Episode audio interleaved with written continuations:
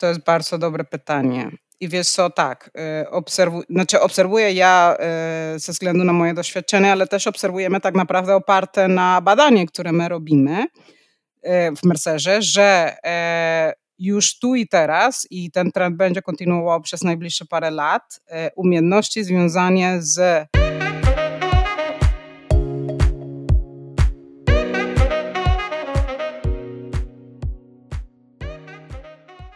Nowoczesny lider. Podcast dla poszukujących inspiracji liderek i liderów. Dzień dobry, witam Was serdecznie w podcaście Nowoczesny Lider. I dzisiaj moim i Waszym gościem jest Alma Jenkins. Dzień dobry, Almo. Cześć Sebastian, witam wszystkim, dzień dobry.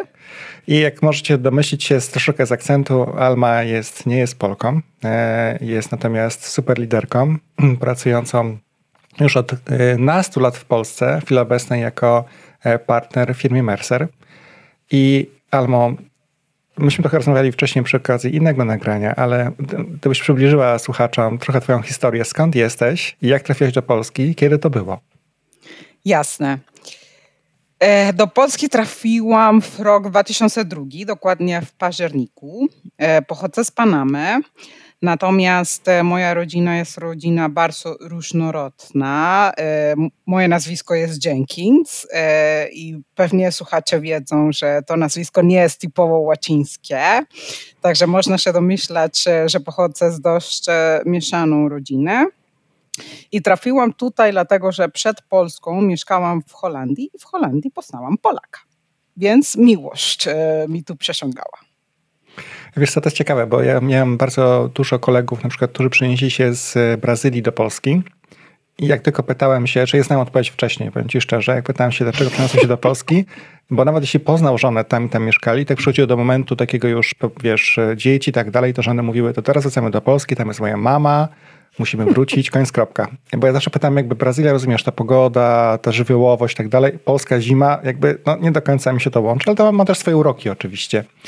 No i fajnie, to jest już 17 lat e, trochę teraz e, w Polsce, trochę rozmawialiśmy też o takich twoich zaskoczeniach, jak na przykład polskie e, Trochę mówiliśmy właśnie o tym, że w Krakowie mówimy, wychodzimy na pole, w, w Polsce wychodzimy na dwór. Trochę mówiliśmy o tym zajmowaniu paputków przed wejściem do domu, co pewnie było dla ciebie też szokiem, prawda? Zupełnie innym, było. inną rzeczą. Może nie liderską, ale kulturową.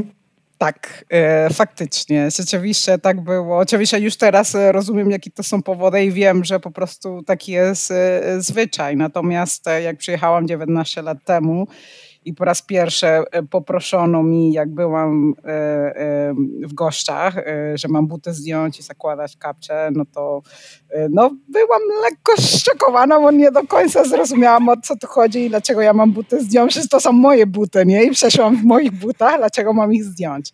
Ale nie, no wiadomo, no to jak we wszystkim i ze wszystkim w życiu, no to człowiek się nauczy na doświadczeniach. E, także no, już teraz wszystko jest jak najbardziej w porządku. Też z tego, co rozmawialiśmy wcześniej troszeczkę, to też kojarzysz polskie kino, bo właśnie trochę nawiązałem do twojej historii Panamki w Polsce, trochę jak taki, wiesz, postać z Barei, nie wiadomo o co chodzi w tym filmie. Tak, ale ty... Alternatywę 4, którą też wspomniałam właśnie. Lu lubię takie stare polskie e, filmy, seriale.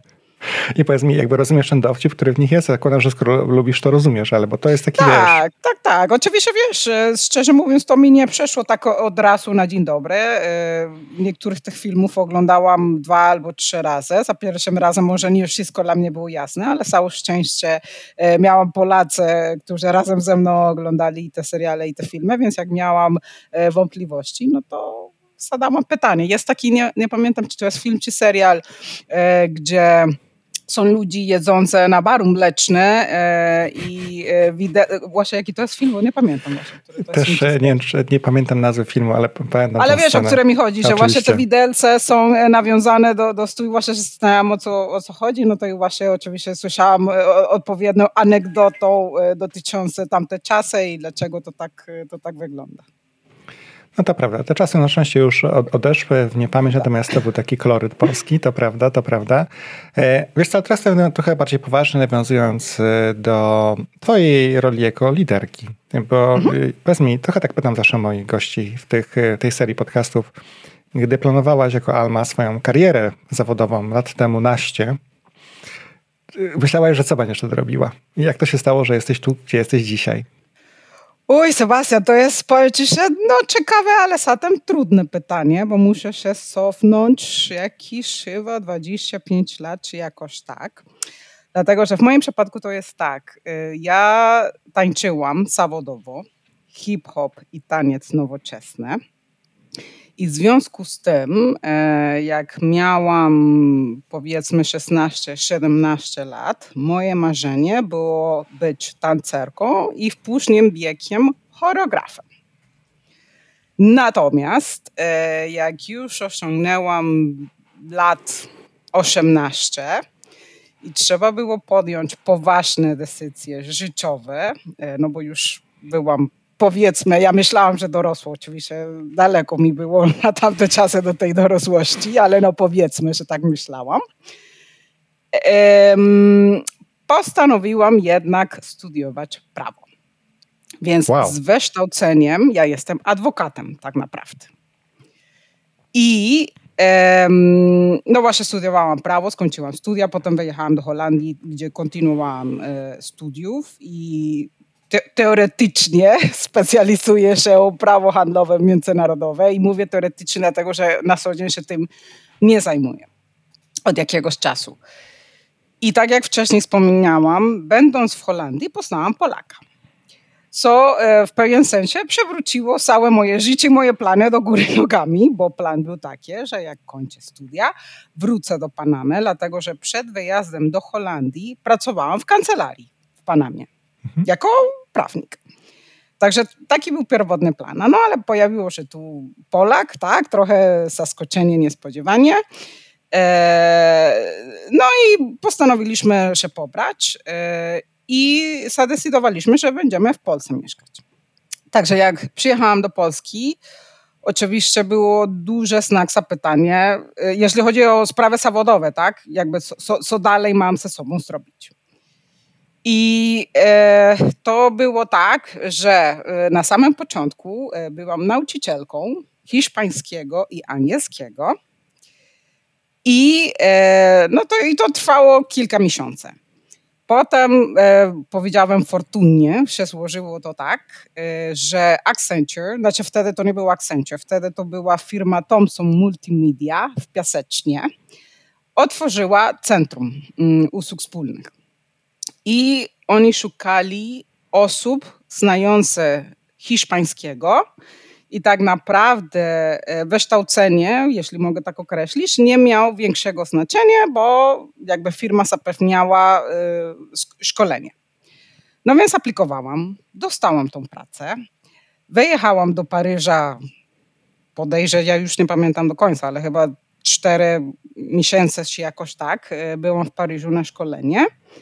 I tak naprawdę, jeśli chodzi o Polskę, to tak y, rozpoczęła się y, moja kariera, moje życie zawodowe i też y, moja przygoda w ogóle jakby z rynkiem share services, tak? bo, bo w tym rynku się jakoś trzymam od tamtej pory, no to i potem ta firma Thomson Multimedia została sprzedana do Accenture, więc Accenture nas przejął i stałam się pracownikiem Accenture. I tak naprawdę na samym początku moja rola e, to była rola cash collector, czyli e, miałam jako zadanie, musiałam się skontaktować z klientami e, w Hiszpanii i po hiszpańsku ich obsługiwać, ale też ściągać długi. Wysyłać faktury, jak faktury brakowały, no i widocznie, co najmniej tak, tak, tak wspominam informację zwrotną, którą otrzymałam, no byłam dobra w tym, więc no awansowałam potem na stanowiska team lidera. No i jakoś tak pomału się rozpoczęła moja przygoda, potem zmieniłam pracę, po jakimś czasie e, będąc w Accenture zmieniłam e, do HP. Pracowałam w HP przez wiele, wiele, wiele lat też w Centrum Usług Wspólnych, miałam różne stanowiska, no i tak naprawdę muszę szczerze i uczciwie powiedzieć, że dużo rzeczy, które wiem, e, nauczyła, nauczyłam się w HP. Jakby HP była taka ta prawdziwa szkoła. I pracowałaś w tym HP w warszawskim czy w wrocławskim? Spędzałam dużo czasu we Wrocławiu, Wrocławiu, ale też dużo podróżowałam za granicą, bo na samym początku miałam rolę transition managera i przenosiłam procesy i biznesy z krajów za granicą do centrum we Wrocławiu. Natomiast ponieważ moje miejsce zamieszkania było Warszawy, czasem moje obowiązki nie, nie, nie wymagały moją obecność fizyczną we Wrocławiu, także jak mogłam, no to byłam w Warszawie, ale czasami też musiałam spędzać dużo, dużo czasu we Wrocławiu. Nie wiem, czy mamy słuchacze z Wrocławia, ale kocham Wrocław. Piękne miasto, to prawda. Tak, przepiękne. E, to jeszcze wiesz co, tam, e, nawiążę do tego, tego punktu pracy w Thomsonie. E, mhm. czy ty miałaś też swój czas, kiedy, miałem też gościa podcastu, co pewnie nie do końca z przypadkiem w tym momencie, tak sobie usłowiłem, Wojtka Popłaskiego, który też tam Oczywiście, pracował. kocham Wojtka, to mój kolega. Siedzieliśmy obok siebie. Biurko w biurko. Tak, no mieliśmy bardzo fajny podcast z Wojtkiem nagrany również. On też właśnie wspominał o tym, że starał się pracować w Accenture i jego plany na początku się nie powiodły, zaaplikował do firmy, nie dostał roli, poszedł do Thomsona i później okazało, że Thomson stał się częścią Accenture. Tak, pracuje w Accenture już lata tak naprawdę. Bardzo fajny podcast. Tak. Zapraszam serdecznie wszystkich do... Znam Wojtka oczywiście. Wojtek na tamte czasy był odpowiedzialny e, za rynek niemiecki. Pamiętam doskonale, bo on bardzo dobrze posługuje się językiem niemieckim, a właśnie ja za Hiszpanię i Portugalię. Cudownie, no popatrz, jaki ten świat mały. No właśnie trochę też chciałem cię spytać, e, bo to, ostat, to rozumiem, ostatnia twoja na razie część drogi zawodowej, podróży zawodowej to jest Mercer, tak? Którym pracujesz dzisiaj. Tak, w Mercerze jestem już 9 lat. Mhm, to prawda. Widziałem też przy okazji, zmieniając na chwileczkę dosłownie temat, ale widzę, że jesteś też na LinkedInie pokazana Mercerowym e, w takim ładnym stroju. E, I, tak? E, Jakim? Nawet nie pamiętam. Wiesz co, nie wiem, czy to jest, e, nie wiem, czy to jest generalnie, to jest w ramach pewnie jakiejś waszej kampanii, ale... A, z... chyba tak, to chyba pewnie ta kampania związana z Dzień Kobiet, Międzynarodowy Dzień Kobiet, Moż, możliwe. Tak jest, tak jest, dokładnie, dokładnie. I właśnie troszkę chciałem cię też spytać, bo też trochę jako, jako liderka oso osoba, która też ma wiele pasji, o których też możemy za troszkę porozmawiać, bo zakładam, że taniec nie został zupełnie zaparkowany. Nie, ja kocham taniec. Dokładnie. E, ale trochę też takie właśnie elementy social mediowe. Ty jesteś aktywna jakoś bardziej lub mniej w social, social mediach, e, czy, czy też nie? Wiesz co? Szczerze myślę, że to zależy od mojego czasu.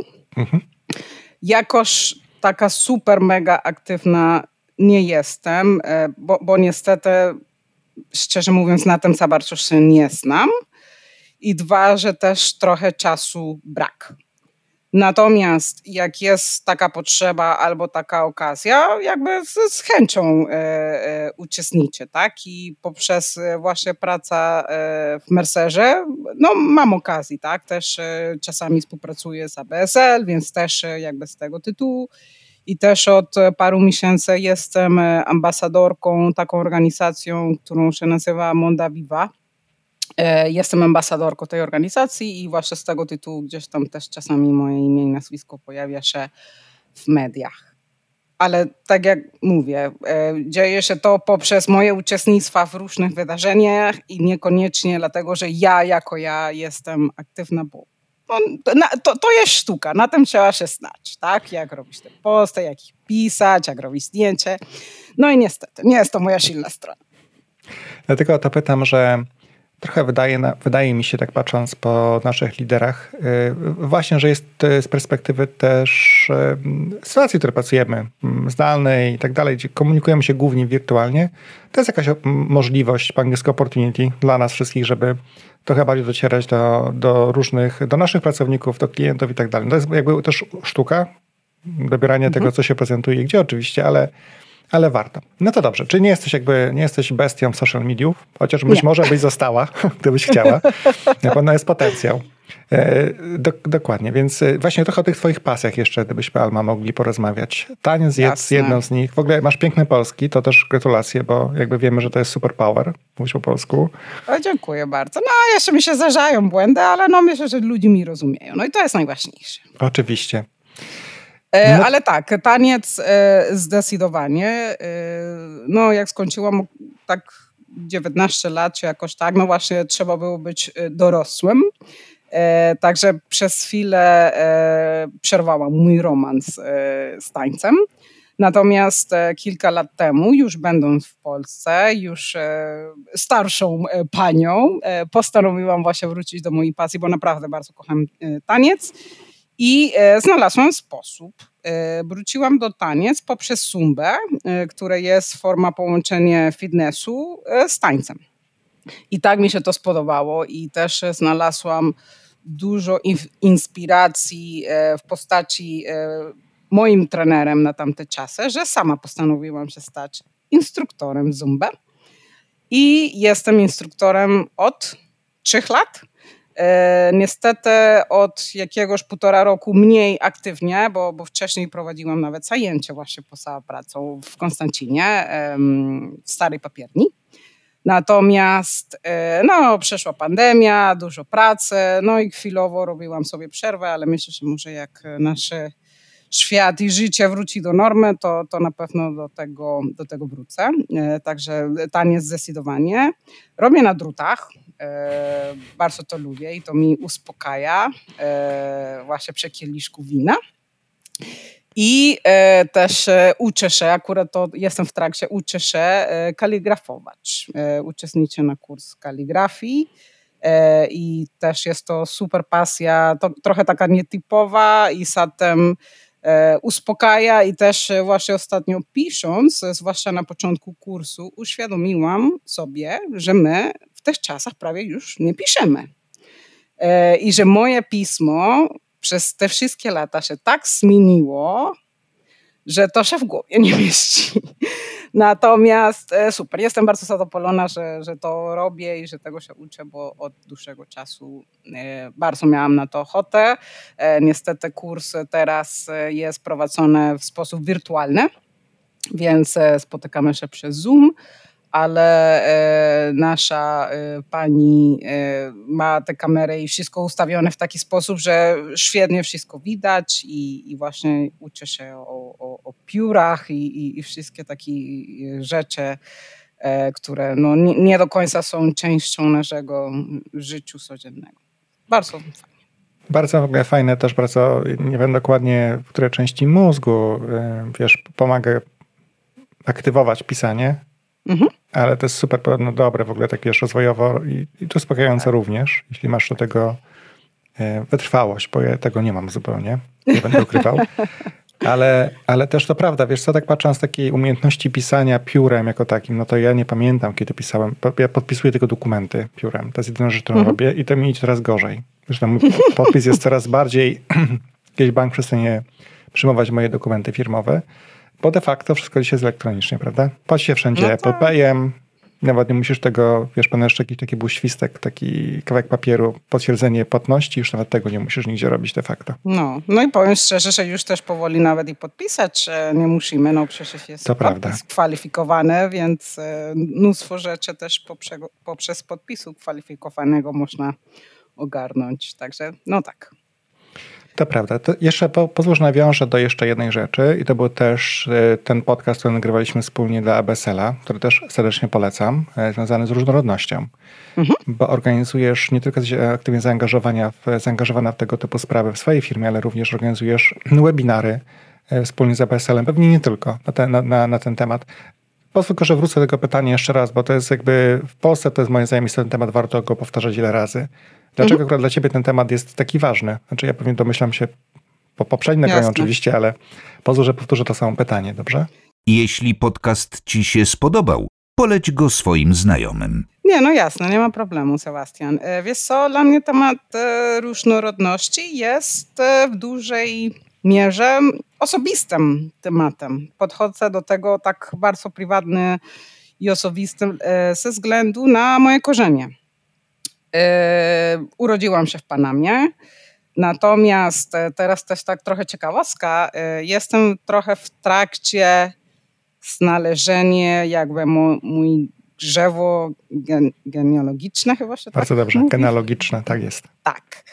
E, dlatego, że właśnie chcę e, zrozumieć jakby dokładnie, jakie są moje korzenie, dlatego, że tak naprawdę z punktu widzenia mojej rodziny, moim rodzeństwem, historia dla nas e, rozpoczęła się lub się kończy, zależy na, jak się na to patrzy, z moim pradziadkiem, który przyjechał do Panamy prawdopodobnie z Trinidad i Tobago. Natomiast co wcześniej i co dalej, e, nie, nie, nie wiemy, tak? E, I właśnie moja najlepsza przyjaciółka, która z kolei ma korzenie hiszpańskie i zajmuje się tym tematem dla swojej rodziny, zainspirowała mnie, żeby chcieć właśnie trochę zrozumieć moje, moje korzenie. Także może wracając do Twoje pytanie, bo właśnie trochę dywaguję ale, ale z tego powodu właśnie dla mnie i, i właśnie też jako panamką mieszkającą w Polsce i jako panamką, która się rozwija zawodowo i urodziła dziecko, e, którą e, jest pół Polką i pół panamką, e, bo moja córka się urodziła właśnie w Warszawie. E, I powiedziałem też, biorąc pod uwagę to, co się dzieje na świecie i to, co się dzieje w Polsce, wydaje mi się, że mogę coś do tego wszystkiego wnieść i dlatego od jakiegoś czasu stało się dla mnie to bardzo ważnym tematem i zawsze jak mam możliwości i okazję uczestniczę w wydarzeniach. E, w Mercerze to już w ogóle na co dzień e, zajmuję się tym, tym tematem e, wewnętrznie właśnie w, w ramach firmie i jestem silnym, mocnym adwokatem różnorodności. No chyba ten webinar był wczoraj BSL-owy, prawda? W którym brałaś tak, udział. Tak, ten ABSL-owy był, był wczoraj, zgadza się. I e, wcześniej, już kilka miesięcy temu na przykład e, City e, zaprosiło mnie do tego, żebym uczestniczyła w ich wewnętrznie spotkanie, właśnie jako guest speakerem ponieważ no, oni tak samo jak Mercer zresztą mają bardzo silną kadrę, gdzie wysoki procent osób są obcokrajowcami, tak? I, i, no i jakby zajmują się właśnie integracją między zespołów. No i wiadomo, no to jest temat nie, nie na raz, tylko no, to jest ciągła praca i ciągłym tematem. Jeśli pozwól, to być może masz na na, na, to, na, na, ten temat jakieś fakty, poparcie. Bo dla wielu osób, jakby wiesz, różnorodność, trochę do tego podchodzą z perspektywy, no dobra, jest, nie jest, nieważne. Żyliśmy bez tego słowa tyle lat i, mhm. i przeżyliśmy, prawda? Więc jakby nie wiadomo o co teraz cała historia. Ale są przecież ważne biznesowe powody, najróżniejsze. Dlaczego ten element jest ważny? Już dla tych osób, które jakby już nie dbają o dobro takie psychiczne innych, prawda? Mm-hmm, już do niektórych dociera taka pragmatyzm biznesowy. Ty możesz, ma, masz jakieś przykłady takich pragmatyzmu biznesowego, dlaczego akurat ten element jest ważny biznesowo? Tak, wiesz co, mogę się dzielić e, przykład od, od siebie, z mojego zespołu.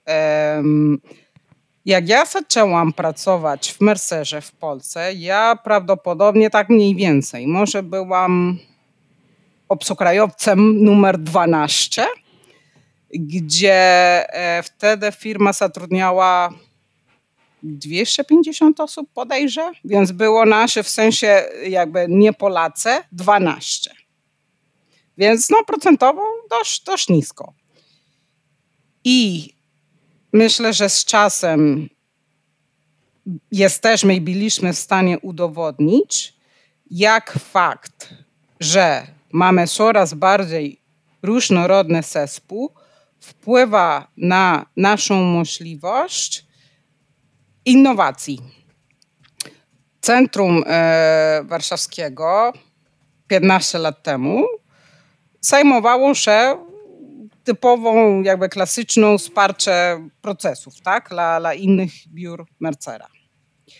15 lat później centrum, które posiada bardzo różnorodną populację i teraz jest chyba około 30% e, obcokrajowców centrum, robimy o wiele bardziej zaawansowaną, zaawansowaną, ale też kreatywną pracę, bo, bo o to mi chodzi, jakby do tego zmierzam, tak? Mhm. Że jak zespół jest różnorodny, jest większą według mnie i, i tak jak mówię, trochę oparta na faktach, no bo byłam, jestem świadkiem cały czas tą historię, no bo ją stworzymy.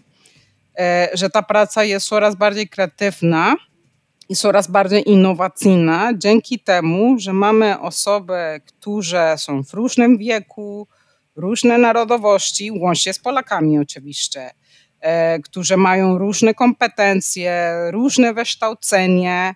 E, nawet parę miesięcy temu się dowiedziałam, e, że zatrudnimy kolegę, który jest po kryminologii. Więc więc super, tak? I myślę, że właśnie dzięki temu jesteśmy w stanie i dla naszych klientów, i dla Mercera globalnie produkować, wymyślać produkty i projekty, które prawdopodobnie 15 lat temu myśmy nie mogli zrobić, bo no, jakby te, te zespoły były no, praktycznie no, nieróżnorodne, tak? Mhm. To prawda. Też myślę, że to takie elementy, które się no, przytacza i, i, może nie, niezbyt często w tych dyskusjach, że jednak też dla wielu inwestorów zagranicznych jednak ten temat bywa ważny. Prawda? Jeśli patrząc mhm. z perspektywy wybierania kraju, to to jednak taka, taka wolność e, w tym zakresie ogólnej różnorodności jest bardzo ważna i bardzo potrzebna. Także mi się wydaje, to jest ciekawe. Z tym też słyszałem bardzo ciekawe komentarze po wystąpieniu e, prezesa naszego banku, który zachęcał do kupowania głównie produktów polskich, co jakby ogólnie ma sens, tak? Jakby mhm. ogólnie ma sens, żeby kupować swoje własne produkty, z tym nie mam problemu. Tylko może jeśli mówi to prezes banku, to pomyślmy sobie, jak zrobi to samo prezes banku niemieckiego, francuskiego, włoskiego i tak dalej, mhm. no to zaczyna się rodzić mini kryzys. Więc jakby też kwestia, kto o tym mówi, w którym momencie, w którym kontekście. Jasne. No takie ciekawe. No wiesz, wiesz, i też taka jest prawda, tak też sobie teraz uderzyła mi taka myśl, że y, zwłaszcza w tym sektorze, na której ja działam, my tak naprawdę z Polski obsługujemy całego świata. I myślę, że oczywiście cały czas, może, może teraz mniej, ale jednak zdarzają się jakieś tam nieporozumienie, ktoś nie do końca y, rozumie, jak postępować y, z inną kulturą, ale dzięki temu, że właśnie mamy x tam procent obcokrajowców, ta współpraca albo ten poziom braku komunikacji, nieporozumienie jest znacznie mniejsze, dlatego że jest coraz większą szansę, że wśród naszych zespołów jest ktoś, co jest z tej narodowości albo wcześniej miał styczność e, z osobami z tego kraju i ewentualnie mo może pomóc uniknąć takiego rodzaju sytuacji. Mhm, to prawda. No to właśnie chciałem trochę jeszcze takie doświadczenia liderskie się zahaczyć, ale jeśli pozwolisz. Mhm. takie dwa elementy, które być może właśnie tym bardziej, że pracujesz w Mercerze, może masz jakiś jeszcze lepszy insight dla nas, ale patrząc długoterminowo, jak zmienia się świat, czy ty widzisz może jakieś takie trendy związane właśnie z liderami, liderkami? Co, co, co, jakie umiejętności dla ciebie będą najbardziej istotne w najbliższych latach? 2021, 2022 i tak dalej. To jest bardzo dobre pytanie. I wiesz co, tak, y, znaczy obserwuję ja y, ze względu na moje doświadczenie, ale też obserwujemy tak naprawdę oparte na badanie, które my robimy y, w Mercerze, że już tu i teraz, i ten trend będzie kontynuował przez najbliższe parę lat, umiejętności związane z empatią będą coraz ważniejsze, bym powiedziała bo wydaje mi się, że, że wcześniej e, właśnie taki hard skills, takie twarde umiejętności, kompetencje były dość istotne i, i, i nie chcę sugerować, że one nie będą, natomiast teraz y, te twarde umiejętności dają miejsce na takie bardziej miękkie kompetencje właśnie y, empatii do, do pracowników, się, do, do zespołu, z którymi się pracuje, na pewno te umiejętności współpracy i kolaboracji, twórczość, innowacji, więc no to są rzeczy, które są troszeczkę mniej e, namazalne, ale jednak ze względu na to, co się dzieje na świecie, stają się coraz bardziej e, ważnych. E, I wydaje mi się, że osoby tak jak ja, którzy mamy takie stanowiska, jakie mamy, jeżeli chcemy przetrwać i chcemy się rozwijać, to no trzeba się tego, trzeba się tego nauczyć. Trzeba się bardziej właśnie skupiać się na tymi miękkimi e, umiejętnościami i może teraz trochę mniej niż na te twarde. To w ogóle jest taki też wątek, który kiedyś poruszałem z Ewitą Michalską. To jest taka pani, która zajmuje się również robotyką, nowoczesnymi technologiami, bardzo rozpoznawalna w ogóle w Warszawie. Jeśli kiedyś mhm. też podejdziecie później kontakty do niej, bardzo mądra. Też ma swoje live'y chyba co środę, o których mhm. mówiła się o takich nowych trendach. I kiedyś właśnie nagrywaliśmy, bo dwa lata temu jeden z podcastów, pierwszy, który nagrałem z nią, to był właśnie o takich trendach y, przyszłości. Ona właśnie mówiła, że takie umiejętności, których robot nie zastąpi, będą tymi istotnymi. No bo tak. dzisiaj możemy robić, wiesz, automatyzację, robotyzację, do pewnego stopnia działa też sztuczna inteligencja, no ale faktycznie empatii, uczuć, budowania zespołów, tego nam nie zrobi robot, nie? W jakikolwiek sposób. Motywowania. Tak, i wiesz, ja bym powiedziała, że nawet chyba bym się odważyła, czy tak powiem, powiedzieć, że kiedyś e, okazanie na przykład emocje w pracy albo uczucie w pracy była jakby nie, było tego niekczane, tak? tak naprawdę. Patrzy na ciebie jak na jakiegoś, wiesz, pacjenta często. Dokładnie, dokładnie. A teraz oczywiście jakby też bez przesady, tak? To nie chodzi o to, że nie wiem, mamy krzyczeć, płaczeć w pracy, bo to absolutnie nie o to chodzi. Natomiast e, myślę, że teraz ludzi bardzo doceniają, kiedy, kiedy lider jest prawdziwy i kiedy lider pokazuje się dokładnie taki, jaki jest, jak prawdziwą osobą. W moim przypadku na przykład trzy lata temu e, właśnie jak robiłam moją certyfikację e, instruktora Zumbę, jedna z pierwszych rzeczy, które robiłam, było właśnie zajęcie Zumbę dla całego biura. I oczywiście ludzie byli w wielkim szoku ale no słuchaj, no taka jestem, tak? Jestem człowiekiem i mam swoją pasję. No nie jestem tylko, nie wiem, szefową, liderem i, i pracownikiem. Także myślę, że właśnie to, to, to pokazanie, że, że jest w, w każdej z nas ludzką stronę i mamy swoje problemy i mamy swoje słabości i nie bać się tego pokazać w pracy. Oczywiście w jakieś tam ramy, tak? Nie przesadzając, ale jednak pokazując te uczucie i emocje jest super ważne tych czasach. Tak, to, to prawda. To poczucie jest ważne. Takie właśnie to, co mówię, żeby tego nie, nie, nie przeciągać w jakąś stronę, bo miała sobie takie spotkanie, rozpoczęło się niewinnie, a później pani się popłakała, bo ma chorą mamę. Jakby ja to ja rozumiem, mam pełną empatię i naprawdę jest mi przykro, ale jakby to jest, wiesz, jakby nie wiem, no nie wiedziałem, co zrobić ze sobą na tym spotkaniu. Oczywiście mówi, że jak ci można pomóc i tak dalej, ale mhm. no, no wiadomo, że ciężka sprawa, ale tego się nie spodziewałem, powiem szczerze, akurat w tym momencie, po takim hałariu zwykłym angielskim. No i też no elementy, właśnie. tak, także elementy takie, to też właśnie chyba element, który wybrzmiało z tego nagrania z Wojtkiem, że najgorszym chyba pomysłem do zbudowania takiej pozycji lidera superhero, który jakby jest jak, jak Batman czy inne postacie z wiesz, sak tych różnych, niezniszczalny. No to nie jest mm. prawda bynajmniej. Każdy ma jednak swoje słabsze punkty, no i też jest człowiekiem tylko. I ma swoje pasje. To jest też bardzo fajne. Tak, tak, zgadza się w stu procentach y, y, z tym zdaniem. Oczywiście, że tak. Człowiek jest tylko człowiekiem i też mamy prawa mieć lepsze dni i gorsze dni i również mamy prawa odpowiadać na pytanie nie wiem. Myśmy ostatnio mieli taką ciekawą dyskusję też przy układaniu programu mentoringowego i właśnie mhm. jedna z takich, takich e, zagwozdek, takich pytań było. E, co się stanie, jak przyjdzie szef, na przykład jesteś moją mentee, przyjdzie twój szef, pyta się, jak tam Alma sobie radzi. No i co masz powiedzieć? No to jest poufna konwersacja tak naprawdę. Więc ja mówię, umiejętnością takich pytań jest zadawanie pytań z powrotem. Na przykład pytań na zasadzie, no dobrze, czy widzisz czy jakieś postępy, czy zmiany w Almie? Widzisz, nie mówisz jakby co się wydarzyło, nie? Mhm. Także to jest taka umiejętność jakby odwracania kota ogonem, mówimy po polsku. Czyli jeżeli coś jest poufne, a nie chce nikogo urazić, no to umiejętność zadania pytania powrotnego bardzo dobrze działa często. Tak no to jest. fajnie. A powiedz mi, Almo, e, bo trochę jeszcze wracając do tych doświadczeń, bo to jest też bardzo cenne dla naszych słuchaczy, słuchaczek. E, takie twoje małe lub większe niepowodzenia, które bym się chciała podzielić. W sensie zrobiłabyś coś zupełnie inaczej dzisiaj, niż zrobiłaś kiedyś. Nie musisz konkretów poruszać, natomiast jakby sytuacyjnie opisać to byłoby super. Jeśli miałaś takie momenty, oczywiście. Mhm. Myślę. Mm.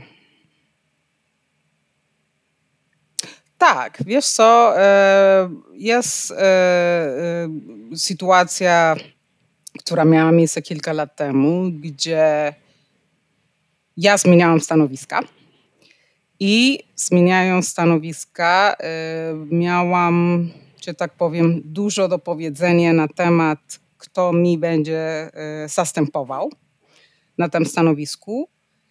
I uważam, że niestety y, wybór, który dokonałam, dokonałam niesłusznie, e, dlatego że miałam tam trzy, cztery różnych kandydatów. Oczywiście każdy miał tam swoje plusy, minusy. Natomiast kierowałam się trochę wyborem, mm, myśląc to, co wypada. To, co wypada, to, to, co jest ode mnie oczekiwane, tak? Bo, bo organizacja, czy tam moich przełożeni mieli stosunku do mnie znaczy wiesz, to trochę było takie nie, niepowiedziane, tak? Ale jednak widziałam, że jest oczekiwanie, że ja będę tam wspierała jedna szczególna kandydatura konkretnie. I faktycznie poddałam się presją e, i zrobiłam tego, e, wspierałam tego kandydata. I niestety ta osoba potem otrzymała tego stanowiska, no i sobie nie, nie, nie poradziła e, e, z jakby zarządzaniem tego zespołu. No, się skończyło tam jest ciąg dalsza tej historii. Oczywiście nie skończyło się to zbyt dobrze. Natomiast e, moja rada i też jakby moja nauczka w tej sytuacji jest, i tak teraz tak robię, dużo się słucham moją intuicję. I nie do końca już działam na zasadzie albo tego ode mnie jest oczekiwane, albo tak wypada. No nie, no jak się nie zgadzam, no to mówię o tym, nawet jeżeli wiem, że nieraz e, są wielkie oczy i zaskoczenie na niektóre moje wypowiedzi albo opinie, ale ta sytuacja nauczyła mnie właśnie, że muszę być sobą i muszę wierzyć swoją intuicję przede wszystkim. A jeżeli uważam, że coś jest nie, niesłuszne i nie mam bierze w tego, no to jakby po prostu tego, w, w, nie wchodzić w to i nie zrobić tego. To pozwolę zadać jeszcze takie pytanie, przepraszam najmocniej, takie pytanie, jeżeli są takie sytuacje, i no czasem pewnie jesteś konsultowana, czasem nie w takich sytuacjach, a masz opinię jakąś mocną. Czy proaktywnie występujesz wtedy z tą swoją opinią, czy czekasz, aż to się z tą skonsultuje? Powiem ci tak, Sebastian, Alma sprzed kilku lat by czekała, aż mhm. jest poproszona o swoją opinię. Alma teraz, dojrzalsza, yy, nie czeka. Po prostu wyrażam proaktywnie yy, moją opinię. Oczywiście nie, nie, nie, nie zawsze to oznacza, że rzeczy się dzieją takie, jakbym chciała, albo że, że jakby sytuacja albo decyzja idzie zgodnie z moją opinią, bo, bo często tak nie jest. Natomiast w przeciwieństwie do tego przykładu, które podałam przed chwilą, jakby skończę rozmowę albo spotkanie z satysfakcją, że mówiłam. Tak, tak jak się mówi po angielsku, I, I spoke up że nie, nie zostawiłam e, tą opinię, czy te uczucie, czy te emocje w sobie, tylko wyrażałam profesjonalnie swoją opinię i oczywiście osoba, która o tym ma decydować, no to już zrobi to, co uważa odpowied za odpowiednie. Dlatego to pytam, że sam mam z tym problem. Wiesz, czasem, bo jeśli chodzi o ludzi, wiesz, zawsze widzisz jakiś tylko fragment ich działalności i tak dalej. Więc taka wersja, taka wersja konsultowania czegoś jest najwygodniejsza, jeśli zostajesz o to poproszona, bo proaktywnie z kolei, w szczególności jeśli twoja konsultacja nie jest pozytywna, w sensie twoja opinia nie jest pozytywna, no to to jest trudny obszar, bo możesz kogoś skrzywdzić. Ja tak, tak po prostu czuję. Mhm. Sama mam z tym problem, że powiem ci szczerze. Mhm. Bo jeśli czuję faktycznie bardzo mocno i mam na to, wiesz, fakty takie mm, ważne, no to może wtedy mam, jestem bardziej proaktywny w działaniu, a tak jednak mimo wszystko nie tak jak ty, tylko jednak jestem na takim opinii oczekującej zawsze tylko mówię, że w razie czego służę pomocą. Nie? Ale mhm. to może twoja wersja jest lepsza. Ale wiesz co, też powiedziałabym ci, że wtedy jakby wchodzimy w innym obszarze, tak? Dlatego, że z jednej strony jakby zgadza się. Ja y, teraz postanowiłam już od takiego czasu wyrażać swoją opinię, ale wyrażam swoją opinię wtedy, kiedy wiem, że ona też wnosi coś dobrego albo e, konstruktywnego, tak? Więc jeżeli uważam, że się zgadzam, e, albo że nie mam nic produktywnego do powiedzenia, no to też nie, wiesz, nie, nie mówię tak po prostu sztuka dla sztuki, tylko mówię wtedy, kiedy wiem, że moja opinia coś dobrego wnosi, bo wydaje mi się też e, dojrzałość liderską polega na tym, żeby wiedzieć, kiedy należy właśnie mówić, a kiedy należy po prostu darować sobie komentarze. To prawda. No też kwestie kulturowe są też ważne często, nie? No bo to też tak, miałem takie dyskusje jeszcze w poprzedniej firmie, że na przykład dlaczego oceny roczne w jakiejś tak geografii są niższe niż innych geografii? Jakby czy mhm. ci ludzie są mniej wykształceni, mniej wiedzą, czy są mniej pracowici? No jeden z komentarzy w tym momencie było, no ale oni mnie, kontrybują do, do, do, firmy. No dobra, co to mhm. oznacza? No oni jakby się nie udzielają na spotkaniach, nie? Jakby to jest pierwszy element. W ogóle się nie udziela, nie, nie, nie, nie daje swojej perspektywy. Na przykład w tej kulturze azjatyckiej jest tak, że tam się tak nie robi po prostu. Tam się raczej czeka, aż ktoś zostanie spytany. No już bardzo odważni zawodnicy czy zawodniczki, no to oni mają trochę więcej odwagi. Także to jest też kwestia takiej firmy jak ciebie, też ciekawe, jak to jest wiesz, kulturowo, bo niektórzy jakby mhm. mówią jakby nie pytanie o nic, u nas często to jest tak, że nie zadasz pytania, a już masz sześć odpowiedzi na przykład. Mhm. To jest też frustrujące, bo nie zawsze można e, dotrzeć do brzegu, wiesz, z tematem, który masz do omówienia. Słuchaj, bardzo Ci dziękuję za rozmowę. To było bardzo inspirujące, bardzo ciekawe. Aż, e, Dziękuję bardzo za zaproszenie. Cała przyjemność po mojej stronie. Naprawdę, takie właśnie dla mnie to jest zawsze powtarzam, że dla mnie te podcasty są takim fajnym, jakby wiesz, narzędziem. Miejscem do poznania ciekawych osób, naprawdę ciekawych, które bym nie poznał wcześniej. Mhm. Także bardzo dziękuję za czas e, i za podzielenie się swoimi informacjami, doświadczeniami. I oczywiście zachęcam również do innych podcastów e, z Almo, będą podlinkowane na blogu. Super, bardzo Ci dziękuję Sebastian, naprawdę. Cała przyjemność po mojej stronie i, no i powiem szczerze, że jest dla mnie to też e, w jakiś sposób, e, no, rozwija mnie to, tak, bo, bo nigdy wcześniej tego nie zrobiłam, więc przy okazji też e, e zabieram coś dla siebie. Cieszę się bardzo. To jest w ogóle taki, wiesz, też e, podcasty są bezpieczne o tyle, że to jest tylko jakby głos, także nie musisz, wiesz, e, dbać o całą resztę otoczenia. Potem zaczynałem te podcasty, to myślałem może YouTube'a robić, wiesz, filmy, ale to ty, mm. trzeba mieć te kamery, ustawiać to wszystko. A rozmowa to jest rozmowa, można też sobie odsłuchać w dowolnym momencie, w dowolnym czasie. Jest bardzo przyjemnie. Także, a jeszcze patrzę na twoje obrazy z tyłu. To są twoje obrazy? Czy to jest prezent dla kogoś, czy to jest może dzieci? Nie, są obrazy mojej córki właśnie. Piękne. Właśnie miło, że zauważyłeś, bo e, jak powiesiłam te obrazy, mało mi e, nie zabiła. Bo tak. Twierdziła, że właśnie to widać e, na, na wideo, jak pracuje, ale właśnie ja jestem z niej dumna. Uważam, że są bardzo ładne i piękne, ale no, ona ma 14 lat, więc wiadomo, że, że ten wiek ma, ma swoje prawa, ale no tak, no ona mówi, że to brzydko, po co to robisz i tak dalej. Mówię, no po to, żeby się chwalić swoją pracę. A powiedz mi jeszcze, już ostatnie pytanie takie, to, to rodzinne troszkę też, ale czy twoja rodzina z, odwiedziła cię w, w Polsce? Pewnie odwiedziła cię wielokrotnie, prawda? Tak, tak i nawet e, kilka razy. Tak przeważnie moja rodzina przyjeżdża, znaczy mama akurat, bo mój ojciec już nie, nie żyje. Natomiast mama przyjeżdża tak co 3, co 4 lata Ostatnio była no, trzy lata temu. E, czykolwiek no, najczęściej to my jedziemy do Panamy. E, no i też moja mama właśnie ma trochę swoje warunki. Jak przyjeżdża do Polski, no to przyjeżdża w określonej porze roku, czyli gdzieś tam między majem a końca sierpnia. E, I poza e, te ramy czasowe to w ogóle nie ma rozmowy o jakikolwiek przejazd. E, z kolei moja siostra to przyjeżdża częściej ze względu na, na pracę, którą wykonuje, to dużo podróżuje. Znaczy teraz nie, no wiadomo, z oczywistych powodów, ale przed pandemią to dużo podróżowała i często przyjeżdża do Europy, więc za każdym razem jak ma podróż służbowa, to albo przyjeżdża wcześniej, albo zostanie dłużej. No i jest to, oprócz oczywiście moja ukochana siostra, to też jest e, mama e, chrzestna mojej córki, ciocia e, i, i moja siostra nie ma dzieci, więc moja córka jest praktycznie jak jej córka, także jak oczywiście ma, ma okazję, no to zawsze tu jest.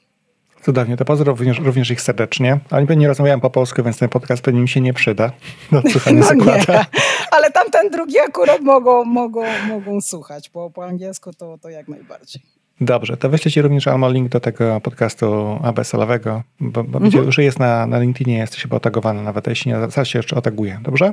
Super. Super, dziękuję Ci bardzo, miłego dnia, bardzo dziękuję Ci za czas. Bardzo miłego dnia.